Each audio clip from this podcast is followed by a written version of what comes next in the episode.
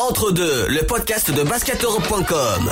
Débat et analyse du basket français et européen avec Pascal Legendre et Gaëtan de la Folie. Salut à tous, ravi de vous retrouver pour ce nouvel épisode d'Entre deux. Aujourd'hui, nous aurons le plaisir de recevoir Jérémy Enzeli, l'arrière de Chalon-sur-Saône l'occasion de parler de l'élan qui réalise une très bonne saison et qui est qualifié pour les demi-finales du championnat. Mais avant de retrouver cette interview, deux sujets au menu du jour. L'Euroleague et la France vont-elles renouer les liens? Après une saison sans club tricolore en C1, on s'interrogera sur les différents projets en cours pour rejoindre à nouveau la compétition. On parlera également de l'équipe de France féminine. Les Bleus sont actuellement en pleine préparation pour l'Euro en République tchèque. Et comme à chaque fois, Pascal Legendre est là euh, pour commenter avec nous l'actualité basket. Salut Pascal. Salut à tous. Et avant de, se lancer dans nos débats du jour, nous recevons un autre invité, Maxime Weber. Euh, Maxime qui est donc le directeur de la publication euh, de Basket Europe. Salut Maxime. Bonjour à tous. Et Maxime, tu es venu euh, aujourd'hui pour nous parler d'un changement important pour euh, le site, c'est euh, le passage au premium. en quoi ça va consister? Alors un changement important, un changement qui est primordial a priori pour nous, puisque on fait comme d'autres ont commencé à le faire depuis quelques temps. on met en partie une partie du contenu de Basket Europe en premium, c'est-à-dire qu'il y aura des abonnements et c'est uniquement les abonnés au site qui pourront accéder à ces articles-là. Ça représentera euh, euh, au minimum une vingtaine d'articles par mois et la majorité des articles resteront gratuits euh, sur le site, mais tout ce qui sera interview, dossier, des, articles avec un peu plus de fond qu'on peut trouver d'habitude sur Internet passeront en premium. Et alors, pourquoi faire le choix de ce passage à une version premium? Que, Quelles sont les principales motivations? C'est la pérennité du site en fait. On veut de une rester euh, indépendant et relativement serein par rapport, au, par rapport à la survie du site. Euh, on veut être professionnel puisque Internet c'est parti un peu dans pas mal de sens depuis, euh, bah, depuis 20 ans. et entre autres, la partie où on met que de la publicité sur le site pour vivre, c'est peut-être la partie la plus simple qui a été trouvée au départ, ou en tout cas qui a été suggérée par les, les très gros que ça arrangeait. Euh, mais pour un petit site, ou en tout cas un site spécialisé comme nous, c'est pas possible. C'est pas viable. Il y en a qui arrivent plus ou moins, euh, mais c'est très, très inconfortable pour le lecteur parce qu'un site qui est plein de pubs, euh, c'est juste illisible. C'est pour ça que AdBlock existe, même si on a beaucoup de choses à redire pour AdBlock. si ça a été inventé et créé, c'est parce qu'il y avait un besoin, parce qu'il y a certains sites qui deviennent illisibles. Euh, et nous, de notre côté, en fait, si on est dépendant que d'annonceurs, soit on va être euh, obligé de, bah, de répondre euh, positivement à certains annonceurs dans, certains cas, soit on va aussi être totalement dépendant d'eux. Et il ne faut pas mettre tous ses œufs dans le même panier, comme on dit. Donc là, nous, on a choisi de mettre tous nos œufs avec plein de plein d'abonnés, plutôt que d'avoir trois ou quatre annonceurs il y a aussi l'idée de, d'aller vers encore plus euh, de qualité sur les contenus, l'idée de dire que voilà, la qualité, euh, même sur Internet, ça a un prix. Bah voilà, gratuitement, on trouve tout ce qu'on veut sur le basket, au niveau des news, au niveau des stats, euh, même au niveau de, certaines vidéos maintenant. Mais avoir des articles de fond, pouvoir se poser comme, comme on le fait depuis des années dans de la presse, bah c'est de moins en moins le cas. Euh, il y, a, de moins en moins de journalistes qui sont euh, dédiés à 100% à suivre le basket français ou européen en France. Et nous, on veut garder en fait cette, euh, cette expertise, on veut garder les capacités de le faire correctement et pas juste de rester derrière notre ordinateur sans jamais aller voir de match, sans jamais se déplacer. Donc là, nous, depuis septembre, on est allé au siège de la FIBA, on a couvert le Final Four à Tenerife, on va voir régulièrement des matchs de Pro A, Pro B pour être au contact du monde du basket français et européen pour essayer d'avoir le contenu de meilleure qualité possible. Et ce contenu-là, il faut le payer. Euh, comme, euh, comme on paye le journal depuis, depuis des années, enfin même, même un siècle, comme on paye la télé, la télé payante depuis toujours. et pour ça, il faut, il faut payer. C'est pas très cher, à mon avis, mais, mais du coup, il faut un peu changer les habitudes, les mauvaises habitudes qu'on a pris avec Internet qui proposait tout gratuitement. Pas très cher. on, sait combien ça va coûter par abonné 50 euros à l'année. Donc on garantit au minimum 20, 20 articles premium par mois. donc là on faisait le point. Sur le mois de juin, on va déjà largement dépasser ce, quota. et donc 20 articles premium par mois, ça fait même pas 20 centimes l'article sur sur une année complète ça revient moins cher que d'acheter euh, un journal quotidien ou enfin c'est pas très comparable mais en tout cas c'est pas cher par rapport à ce qu'on va proposer sachant qu'il euh, y a déjà une année de, vie de basketeurope.com et, euh, et, on peut déjà voir et les gens ont déjà pu souvent lire nos articles dits premium qui étaient, qui étaient gratuits depuis, depuis une saison. justement, une dernière question peut-être plus pour Pascal Legendre, mais sur les, sur les contenus, quel, euh, quel contenu, à quoi on va avoir accès quand on sera euh, abonné premium euh, sur Basket Europe? Eh écoutez, j'ai été au préalable un rédacteur en chef de différentes publications écrites, hein, Maxi Basket, Basket News et, et Basket Hebdo. grosso modo, l'objectif de Basket Europe, c'est de transposer des articles qui étaient l'apanage des publications de presse papier sur Internet, d'avoir le, même type euh, de contenu, c'est-à-dire euh, des interviews, euh, des dossiers, des, des, points de vue. enfin, ce que, ce effectivement on a commencé à faire durant cette saison et qu'on et qu'on veut développer à partir de cette semaine. Aller plus loin, donc le, le, le, flow continu de news qu'on peut avoir, auquel on peut avoir assez facilement accès sur Internet euh, aujourd'hui.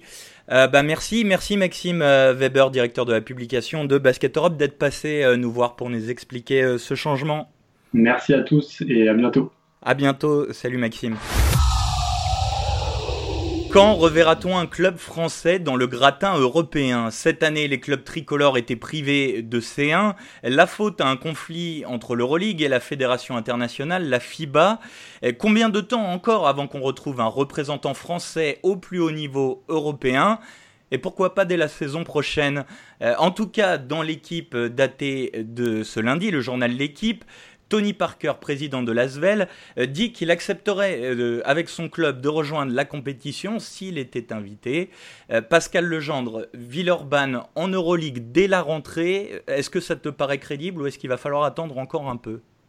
Ça me paraît un petit peu prématuré quand on regarde les, chiffres de l'Euroleague de cette année c'est-à-dire les budgets, déjà pour commencer, hein, quand on voit que les, clubs français, Villeurbanne, c'est combien? C'est 6, 7, 8 millions. Et pour être compétitif aujourd'hui en Euroleague, c'est plutôt 15-20. Et à ce tarif-là, euh, il n'est pas forcément envisageable euh, de se qualifier pour le Final Four. Quand on voit que la moyenne de spectateurs est, supérieure à, 8000, alors que l'Astrobal fait moins de 6000 places, euh, quand on voit que le nombre de matchs à faire dans, une saison, moi, pour moi, aujourd'hui, les, clubs français ne sont pas compétitif pour, pour aller en Euroleague. Alors on peut, on peut y aller, on peut, on peut terminer à la place euh, de Milan ou de Bamberg, mais pas plus loin. La, la solution pour moi, elle est plutôt à moyen terme. À moyen terme, justement, euh, l'Asvel avec Tony Parker euh, ont le projet hein, avec la, nouvelle salle qui doit sortir en 2020. voilà, de rejoindre l'Euroleague dans les saisons qui viennent. tu dis, il faut attendre un peu que le, le projet arrive à maturité, pas y aller trop tôt. Oui, je pense que c'est une question de, timing. Euh, c'est pas la peine euh, d'aller tout de suite en Euroleague et, de s'y faire massacrer. Donc, euh, il faut attendre que, que l'Asvel ait à disposition une, salle, enfin une véritable arena, qui est quelque chose d'indispensable pour aujourd'hui pour jouer l'Euroleague, pour bâtir un budget conséquent. Et, je pense que euh, aujourd'hui encore rien n'est acté. Euh, on ne sait pas quand euh, l'Asvel prendra possession de, cette place-là. Mais on peut nourrir donc un, certain optimisme à, moyen terme parce qu'en plus de, de ce projet donc Villeurbanne-Lyonnais, il y en a deux qui commencent à montrer leur bout de nez sur Paris. Oui, alors j'allais t'en parler. Euh, le projet de, grand club français de standing Euroleague dans les cartons, là, ce serpent de mer qui revient euh, régulièrement autour d'une possible grande équipe à Paris. Euh, on sait que David Kahn, l'ancien président des Minnesota Timberwolves en NBA, est très intéressé par un projet. Il a même rencontré l'adjoint chargé des sports à la mairie de Paris la semaine dernière. Alors est-ce que là, cet énième projet de grand club à Paris a des chances de se concrétiser? Alors, je reste extrêmement prudent. Hein, donc, c'est n'est pas moi qui vais dire si ça va se concrétiser ou pas. Euh, il a aussi ce projet, visiblement, la bénédiction d'Alain Béral, hein, le président de la Ligue nationale de basket. Et euh, il y a donc la perspective de la construction de ce qu'on appelle le Bercy 2, euh, une salle qui se trouverait à côté de, de, de l'actuel Bercy, mais qui ferait seulement 7000 places alors que, je le répète, la moyenne de spectateurs en Euroleague euh, cette saison, c'est très exactement 8177 spectateurs. Ce qui veut dire qu'il n'est pas impossible qu'au moment où cette euh, salle, ce Bercy 2 euh, verra le jour, on en soit à 10 000 spectateurs. Donc, ça me paraît très restrictif comme, ambition. Après, le deuxième problème, c'est eh qu'il faut récupérer des droits sportifs. Et quand on voit ce qui se passe au Paris-Levallois qui se recentre euh, donc euh, sur euh, Levallois, alors qu'il y a encore quelques mois, Jean-Pierre Aubry souhaitait que le club déménage de l'intérieur du périphérique. Aujourd'hui, il se recentre sur, sur Levallois. Je ne suis pas persuadé que le Levallois Sporting Club veuille donner les droits sportifs à, un tiers. Et Pascal, tu parlais aussi d'un deuxième projet alors à Paris. Oui, il en existe un, un autre au Tremblay en France où doit sortir une arena de 10 000 places, euh, justement, en 2022. Elle sera construite par les mêmes architectes qui ont édifié les dernières salles de NBA, avec des lieux de vie à l'intérieur de l'enceinte, des restaurants, des espaces VIP, etc.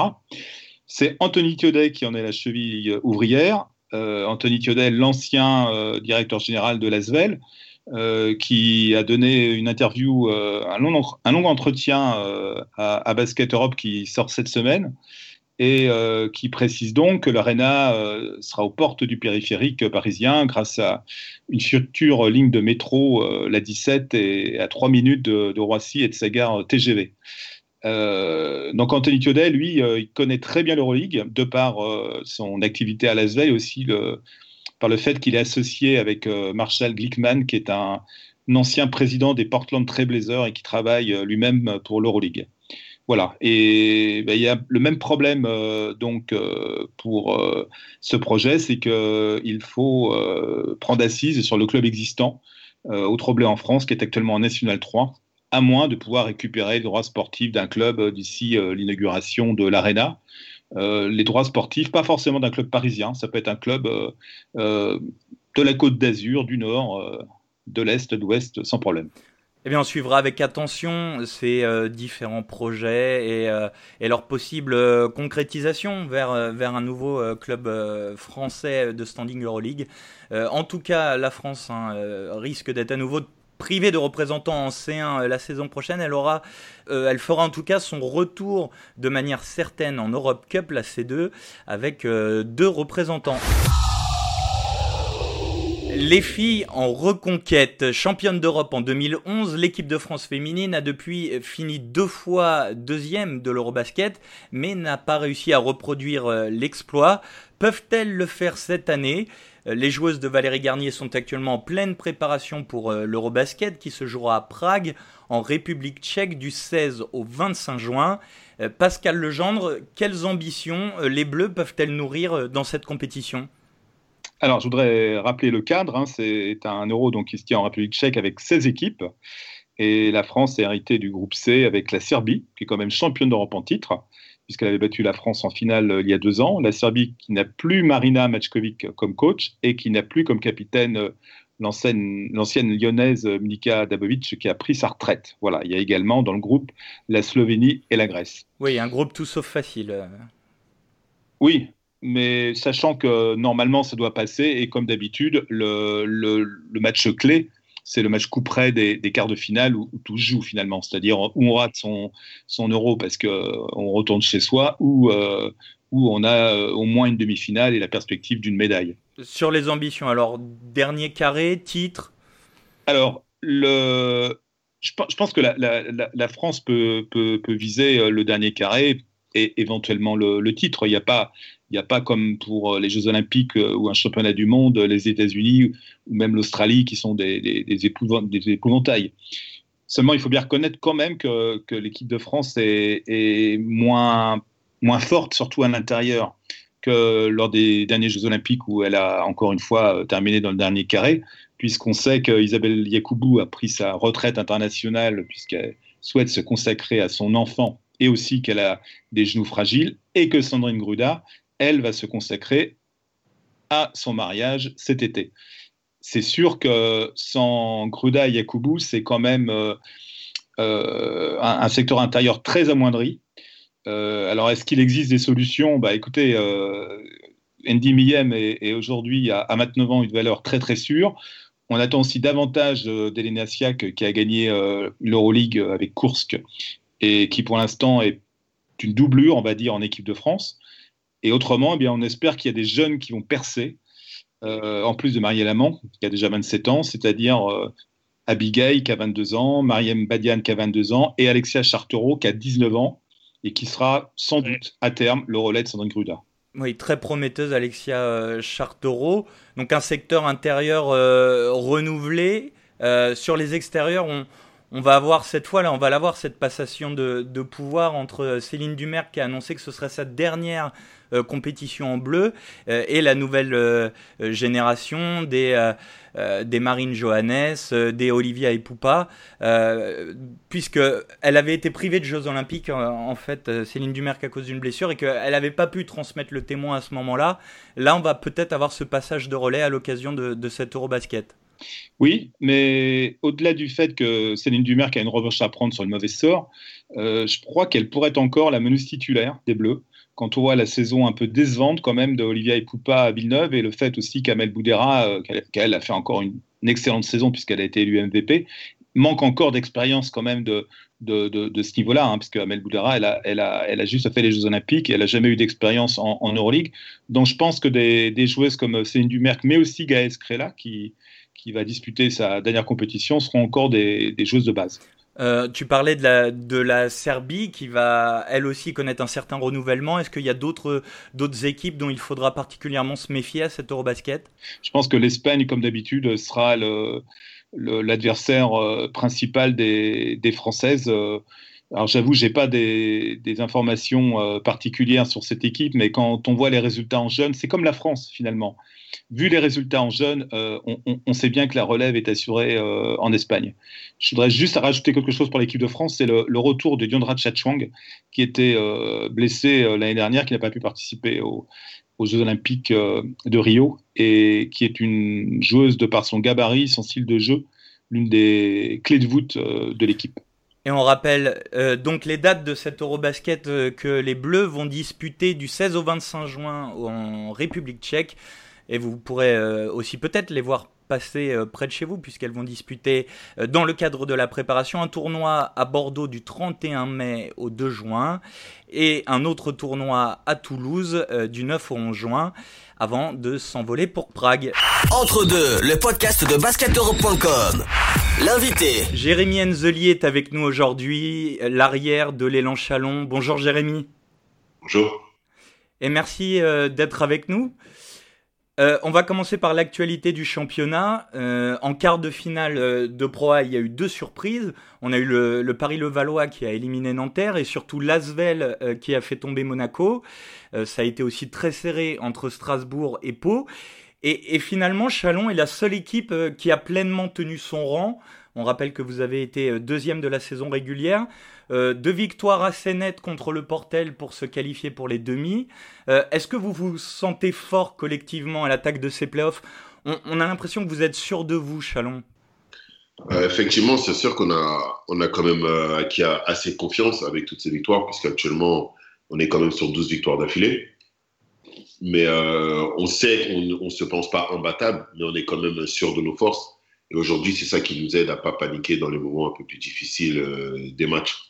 Et, comment tu expliques que Chalon a évité un peu euh, le piège hein, euh, que pouvait être une rencontre face au, Portel qui avait rien à perdre, alors qu'on voit que par exemple Nanterre euh, a pas a pas réussi à a résisté au PL, que Monaco a perdu contre l'Asvel. Comment tu expliques que vous, vous avez assumé votre rang?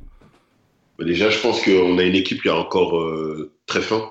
Et dans ces moments-là, c'est ce qui change la donne puisque dans les moments difficiles, si on n'a plus faim, c'est là qu'on peut baisser la tête et qu'on peut se faire avoir. Alors que nous, on a vraiment une équipe aujourd'hui avec des gars qui n'ont pas envie d'être en vacances. Donc, euh, je pense que ça nous a donné la motivation nécessaire pour faire euh, le travail, malgré euh, le fait qu'on n'a pas gagné le match de, 20 points du début à la fin. Au prochain tour, vous allez affronter le Paris-le-Valois. Paris que vous avez battu deux fois en saison régulière. face à toi, sur le poste d'arrière, tu auras l'un des, des, tout meilleurs attaquants du championnat, Jason Rich. Euh, toi, tu es réputé être un fort défenseur, mais tu as dit que cette saison, c'était le plus dur à, arrêter de Jason Rich. Alors, comment tu abordes cette opposition? Comment euh, tu comptes le gêner sur la série? Ben, je pense qu'à la différence de l'erreur qu'on a fait sur euh, le premier match quand, il était venu à, à, Chalon, c'est essayer de qu'on m'aide un peu plus sur le pick and roll, puisqu'en sortie de pick and roll, il est vraiment très difficile à défendre, puisque c'est quelqu'un qui peut finir au panier, qui peut chuter à trois points, qui peut chuter à deux points et qui peut aussi trouver ses partenaires. Donc, s'il n'y a pas quelqu'un pour m'aider, euh, c'est beaucoup plus difficile. Sur le deuxième match, on a été beaucoup mieux à ce niveau-là. Donc, euh, moi, j'aborde ça comme un challenge. C'est excitant de dire que j'ai peut-être l'occasion d'être une des clés de cette série en, pour, en arrêtant, en diminuant justement au moins les performances du deuxième meilleur score du championnat. Quoi. Donc, c'est très excitant. Ouais, on rappelle, Jason Rich avait marqué 27 euh, points, je crois, à Chalon, et au, au deuxième match, vous l'aviez limité à 10-11 points, je crois, quelque chose comme ça. Je ne me rappelle plus exactement du score, mais je sais qu'à à part en fin de match, il a mis quelques tirs par-ci par-là, mais dans l'ensemble, on est vraiment bien défendu. Donc, euh, je ne me rappelle plus de son score exact, mais il avait pas, ça n'avait rien à voir avec le premier match. Pascal, toi, tu voulais revenir sur, euh, sur l'un des événements de la saison euh, de Chalon-sur-Saône? Oui, je voulais savoir, Jérémy, si perdre une finale, en l'occurrence la FIBA Europe Cup, face à son équipe de presque toujours, Nanterre, dans sa salle, le Palais des Sports de Maurice Thorez, est-ce que c'est le pire qui puisse arriver? Euh, en tout cas, c'était vraiment pas le scénario rêvé pour moi, parce qu'il y a beaucoup de gens, je comprends pas pourquoi, qui me disaient que, ben, que pour moi c'était génial de jouer la finale contre Nanterre, alors que non. Euh, moi, justement, j'aurais aimé les, éviter. Euh, même là, en, demi-finale, je suis content de tomber contre Paris, quoi, parce que pour ma première année hors de Nanterre, après neuf 9 ans là-bas, retourner là-bas à quatre fois et les jouer neuf fois dans la saison, pour moi, ça aurait été vraiment beaucoup. Donc effectivement, de perdre devant mon ancien public, vous les voir fêter, c'était vraiment un sentiment euh, mitigé puisque j'étais un peu content pour eux, mais j'étais tellement dégoûté moi de, rater un titre d'aussi près, puisque de manière en tant que compétiteur, on veut gagner des titres. Et donc là, d'en rater un alors que je pense qu'il était vraiment à notre portée, et de les voir célébrer comme ça, ça a été vraiment un moment très difficile et je pense qu'il m'a fallu facilement euh, deux bonnes semaines pour digérer ça. Tu as fait euh, toute ta carrière professionnelle euh, jusqu'ici à Nanterre, sinon une saison à Bordeaux. Donc, je voulais savoir si le, fait de changer de club, ça t'avait permis une sorte d'émancipation. En fait, c'était plus, comment dire, pour l'évolution de ma carrière, plus qu'une histoire d'émancipation. Bon, même si c'est pas à Nanterre, c'était pas mes parents non plus, mais c'est sûr qu'il y avait un lien familial, mais c'était vraiment plus dans le but de ma carrière, puisque je savais qu'à Nanterre, j'aurais pas pu avoir un temps de jeu aussi important que, que j'ai pu avoir ici. Dans le discours de, Chalon, c'est comme, au final, on m'a pas menti, mais il m'avait dit vraiment qu'il me prenait dans, dans un rôle de joueur euh, majeur et qu'il euh, n'y aurait pas vraiment de, de joueur, il n'y aura pas d'autre poste de euh, à, part moi. Et ce qui a été le cas, ça fait que cette saison, j'ai joué pas loin de 30 minutes de moyenne. Et à Nanterre, surtout quand on voit l'effectif qu'ils avaient, je sais très bien que je n'aurais sûrement jamais joué 30 minutes de moyenne. Donc, c'est encore une chose qui m'a permis d'évoluer. J'ai pas fait la saison rêvée, mais je pense que j'ai été quand même une des pièces qui a permis à ce qu'on puisse finir deuxième et arriver jusqu'en finale de FIBA Rock Cup. En parlant de, ton rôle sur euh, le terrain, euh, tu es un joueur très athlétique, réputé pour tes qualités de, défenseur, de, dunker aussi. Mais depuis deux saisons, tu prends beaucoup plus de, tirs à trois points, 305 euh, en saison régulière l'année dernière, 248 cette saison. Est-ce que c'est quelque chose que tu as beaucoup travaillé et sur lequel tu veux encore progresser? Euh, effectivement, c'est quelque chose sur lequel je travaille énormément. C'est même euh, la chose sur laquelle je travaille le plus euh, au basket. Parce que je sais que la qualité de drive, on va dire, pour arriver jusqu'au panier, aujourd'hui, je l'ai déjà plus ou moins.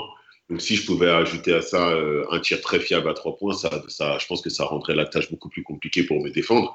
Donc, aujourd'hui, je continue à être de mieux en mieux, même si cette saison, ça a été plutôt difficile. Mais dans l'ensemble, je continue de progresser et je pense que dans une saison et demie, voire deux saisons, ça peut être vraiment très très intéressant.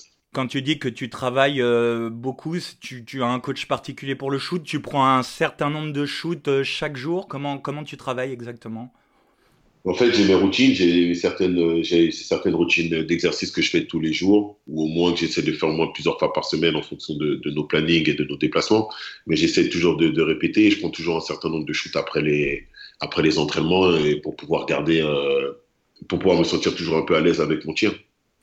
Euh, on parlait de, ta défense aussi. Euh, cette saison, on a l'impression que Chalon a, changé justement dans ce domaine et passé d'une équipe un peu réputée euh, monomaniaque de l'attaque à une équipe qui défend bien, voire très bien. quel est ton rôle dans ce changement de philosophie à, Chalon? Ben, Je pense qu'on a eu trois joueurs importants qui ont changé ça. Il y a eu Mustapha Fall, Gideon Pitard et puis moi, puisqu'on est quand même des joueurs qui sont aussi assez orientés sur la défense. Euh, aujourd'hui, nous, on a toujours retiré une certaine euh, fierté à faire des stops. Et euh, bien sûr, d'avoir Mustafa Fall, ça m'aidait encore plus, puisqu'il y a certaines fois où j'envoyais seulement les, extérieurs vers le, géant. Et donc aujourd'hui, je pense que ça a plutôt bien marché. Je pense que c'est ça qui a fait notre force et qui a fait la différence avec l'équipe de l'année dernière, puisqu'ils avaient une très belle équipe offensivement, mais ils n'avaient pas notre force de défense qu'on a cette année, puisque cette année, quand on décide vraiment de défendre, on est, une équipe qui peut tenir beaucoup d'équipes entre 60 et 70 points. Pascal, justement, tu veux parler de, de Mustapha Fall. Oui, Jérémy, je voulais savoir euh, si tu avais eu souvent l'occasion de jouer contre un pivot du talent de ton équipier, donc Mustapha Fall. Ben, sachant qu'à l'époque, j'ai quand même euh, fait l'Euroleague, j'ai joué l'Eurocup, donc j'ai rencontré quelques, quelques pivots qui étaient certains phénomènes, mais Moustapha Fall, il m'a beaucoup impressionné puisque j'avais déjà joué contre lui, mais j'avais pas vu toute l'étendue de son potentiel puisqu'à Antibes, il n'avait pas le même rôle. Et euh, j'ai été vraiment très agréablement surpris puisque défensivement, il était dans ce que je pensais. Ça, ça ne m'a pas trop surpris, mais c'est offensivement où sa panoplie offensive est beaucoup plus élargie que ce que je pouvais imaginer puisqu'il peut poster, c'est un bon passeur, euh, c'est un vrai danger dans la raquette, c'est un vrai point de fixation et je pense que c'est une des grandes clés de notre réussite cette année. Alors j'ai une autre question qui n'a dans un autre domaine. Tu joues pour euh, l'équipe du Cameroun. Est-ce que c'est important pour toi ce retour euh, à tes racines familiales? Euh, Oui, pour moi c'est très important puisque je me suis, j'ai toujours eu gardé une grande proximité avec mes racines. depuis que je suis jeune, je retourne là-bas, même si j'ai eu une, une bonne coupure, même pendant, je crois, entre mes 11 ans et mes 20 ans, j'étais pas retourné. Et euh, donc depuis, je retourne soit chaque année, soit au pire tous les deux ans. Donc euh, j'aime vraiment beaucoup mon pays euh, d'origine. Et pour moi, pouvoir défendre les couleurs de, mon pays, c'est quelque chose d'extraordinaire. Et essayer d'avoir un rôle majeur pour faire que le Cameroun basket puisse faire quelque chose dans, dans, le monde du basket, ce serait vraiment génial. Pour l'instant, malheureusement, on n'a pas réussi. Et du moins, c'était mon objectif en, commençant à jouer avec le Cameroun. Les équipes africaines ont souvent une logistique, des moyens financiers qui laissent à désirer. Je voulais savoir si c'est le cas avec le Cameroun, si par exemple euh, il y a des problèmes euh, de paiement. Euh, au, niveau, au niveau des paiements, non, il n'y a pas vraiment eu de problème. Bon, après, quand on joue, pour le Cameroun, il ne faut pas y aller pour, que d'un point de vue financier, sinon on peut s'y perdre. Mais non, il y a, en tout cas, quand, quand, ils doivent payer, ils payent. Il n'y a jamais de problème à ce niveau-là. En termes de, tout ce qui est la nourriture et les logements, ils sont réglés aussi. Après, il y a d'autres petits problèmes, bien sûr, comme dans toutes les fédérations africaines, mais en tout cas, il y a le minimum. Moi, mes problèmes, ils ne sont pas vraiment à ce niveau-là avec le Cameroun, mais au moins, à ce niveau-là, c'est assez professionnel quand même. Est-ce que tu feras le prochain Afro-Basket? Non, malheureusement, je ne pourrais pas y participer. Pourquoi c'est pour un problème de, timing avec, euh, avec la proie hmm, bon, ben, En fait, c'est plus que euh, comment dire, euh, le, style de jeu du coach et le style d'entraînement du coach surtout ne me plaît pas trop. Et après avoir passé une aussi longue saison, je me vois mal, euh, dès, parce qu'on est censé prendre je ne sais plus quand en juin. Et donc, je me vois mal reprendre là tout de suite. Et en plus, avec des entraînements aussi intenses et ensuite enchaîner pour reprendre, partir sur une autre saison avec une Coupe d'Europe. Je pense que ce ne serait pas très intelligent de ma part. Donc, euh, ça m'empêche malheureusement d'être une nouvelle fois avec l'équipe du Cameroun. Alors, c'est la question bonus. Euh, je voulais savoir si pour un pur Parisien comme toi, c'est facile de s'habituer à la vie provinciale dans une ville comme Chalon de 45 000 habitants. C'est vrai que c'est assez différent, mais après, de base, je suis quelqu'un d'assez casanier. Donc, euh, même quand j'étais à Nanterre, je ne bougeais pas beaucoup. C'est sûr que la différence, c'est que quand on est à Nanterre, et puis, comme vous l'avez dit, je suis un, un Parisien, donc euh, quand je veux faire quelque chose, j'ai tous mes amis à proximité. À Paris, il y a beaucoup plus de choses à faire. C'est facile. Je prends la voiture en, en 15-20 minutes, je suis à Paris. Alors que la grosse différence ici, c'est que quand je veux faire quelque chose, souvent, je suis obligé de partir jusqu'à Dijon ou Lyon. Dijon, ça va, c'est encore une, quarantaine, quarantaine de minutes, mais Lyon, c'est on va déjà au-dessus de une heure et quelques. Bon, là, ça commence à faire une route. Donc, euh, ça a été la petite phase d'adaptation qui est un peu plus difficile, mais avec tous les matchs qu'on a joués cette année, vu qu'on est parti très loin en Coupe d'Europe, on a eu deux matchs toute la semaine, euh, deux matchs par semaine toute l'année. Donc, j'ai pas eu beaucoup de temps de me dire que j'allais faire autre chose, quoi. Donc, euh, au final, je l'ai pas trop ressenti sur cette année. Ben, merci beaucoup, Jérémy euh, Enzeli, arrière de, de Chalon-sur-Saône. On rappelle euh, le match 1 euh, de l'élan face au Paris-Levallois pour les demi-finales des playoffs. Mercredi à 20h30 au Colisée de, de Chalon-sur-Saône. C'est vous qui recevez pour ce match 1. On va te souhaiter bonne chance et, et, merci encore. Merci beaucoup à vous. Au revoir, Jérémy. À bientôt. Au revoir, Jérémy. Au revoir. C'est la fin de cette émission. Merci de nous avoir écoutés. On vous dit à très bientôt pour un nouvel épisode d'Entre deux.